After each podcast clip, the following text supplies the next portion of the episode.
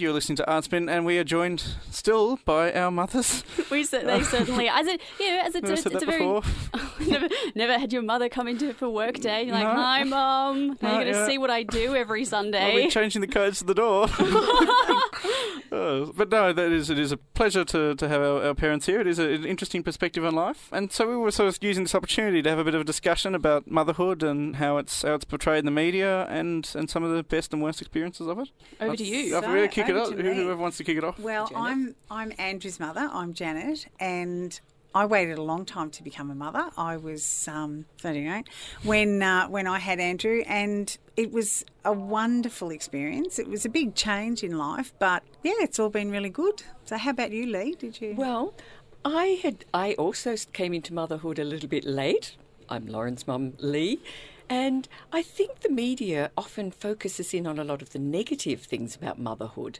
You know, they're often so focused on you know, no sleep when you're a new mother and the terrible twos and the you know the tantrums all over again in the teenage years.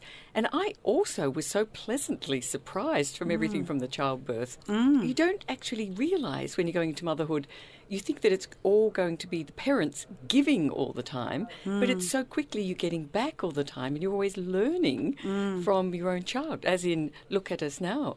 I wouldn't know half of the things I'm finding out about the media here in Melbourne and what's going on and what's happening in the comedy festival.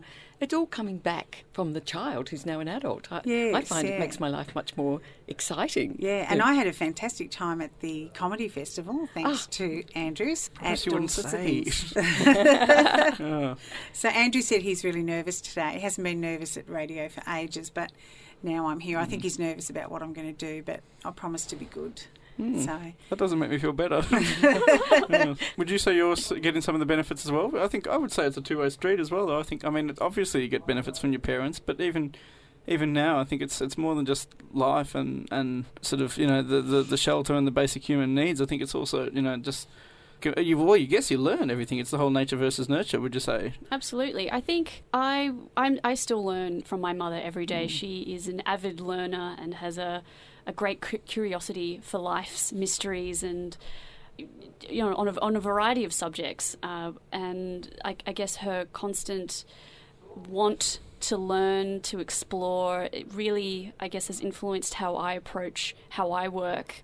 Uh, in, in, radio and in TV, always sort of like trying to find new ways, working with people compassionately and empathetically. It's, I think those are, values that I've certainly, I think, learned or been socialised through my mum. And it's, it has, I have to admit, there has been in the past year. Okay, so for our listeners, uh, I moved back home after living in Canberra for five years last year, and it was there was an adjustment period to moving back home with my mum after five years about having you know those years of you know spreading my wings. I'm going to be an independent woman. I'm finding out who i am. And i guess having to readjust who i was with and then having a, i guess a different relationship with my mum as adults i've been finding that really interesting to experience Interesting. One thing we should say is we're both only children. You know that is that's- really yeah. i didn't know that Oh, I, I, Oh. yeah, I, yeah, we, um, yeah. Well, I, I'm an only child, and you're, you're an only child, aren't you? certainly Yes. am Yeah, um, and it's. I think that makes a difference as well. I think you know, sort of, you've got a stronger bond with your with your parents. I know,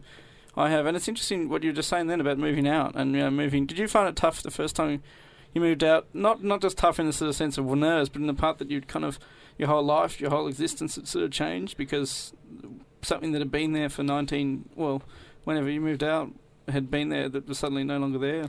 I think what I found most challenging to adjust to was interacting with people my own age. Um, Mm. I have always lived with adults. I've either had a, a grandparent and a and a, a parent living with me, and so I just haven't, I just didn't have the experience of living with my same aged peers. So then when I mm. went to college, and then suddenly I'm living with 300 or so other young people the same age. I just I found that difficult to adjust. Mm. I guess it was. I, I did have pangs of homesickness. You know, there's there's nothing quite like having you know a mother's cuddle after a long day, and just my mother is just my general life soundboard. Uh, mm. there's just a level of trust that I, I don't necessarily have with a friend that you have a, with a with a parent. And how have you, um, going back to our beloved mothers here in the studio, how have you found having uh, young people now trying to define themselves as adults and, and their interests. How how have you been able to negotiate that that change in, I guess, in their identity and who they want to be? Well, when when I was thinking about coming on, I was I was thinking about that today, and the thing that has changed since I was Andrew's age is that the relationship that you have with your kids can be much more honest and open now, and so I don't think I don't think it's been a, a, real issue because we've all and maybe because he's an only child and I was one of four, so it was always my parents and the kids. Whereas for us, when Andrew was born, we became sort of a threesome instead of a them and us thing. So he's he's always been privy to most of our conversations and he's certainly willing to join in anytime, mm. whether, whether invited or not. Except now. So, so he, um, yeah, so he's been he's been like a friend, and and so it's been really relatively easy, I think, and. And I work with, and so does Lee, interestingly. I work with young people as well. I'm a teacher, so he probably felt the sort of school school discipline a little more than most, but mm-hmm. no, it's been great. And he's, yeah, I'm just really grateful that he's turned out the way he has so far. Oh, aren't we all? So far. it's still time?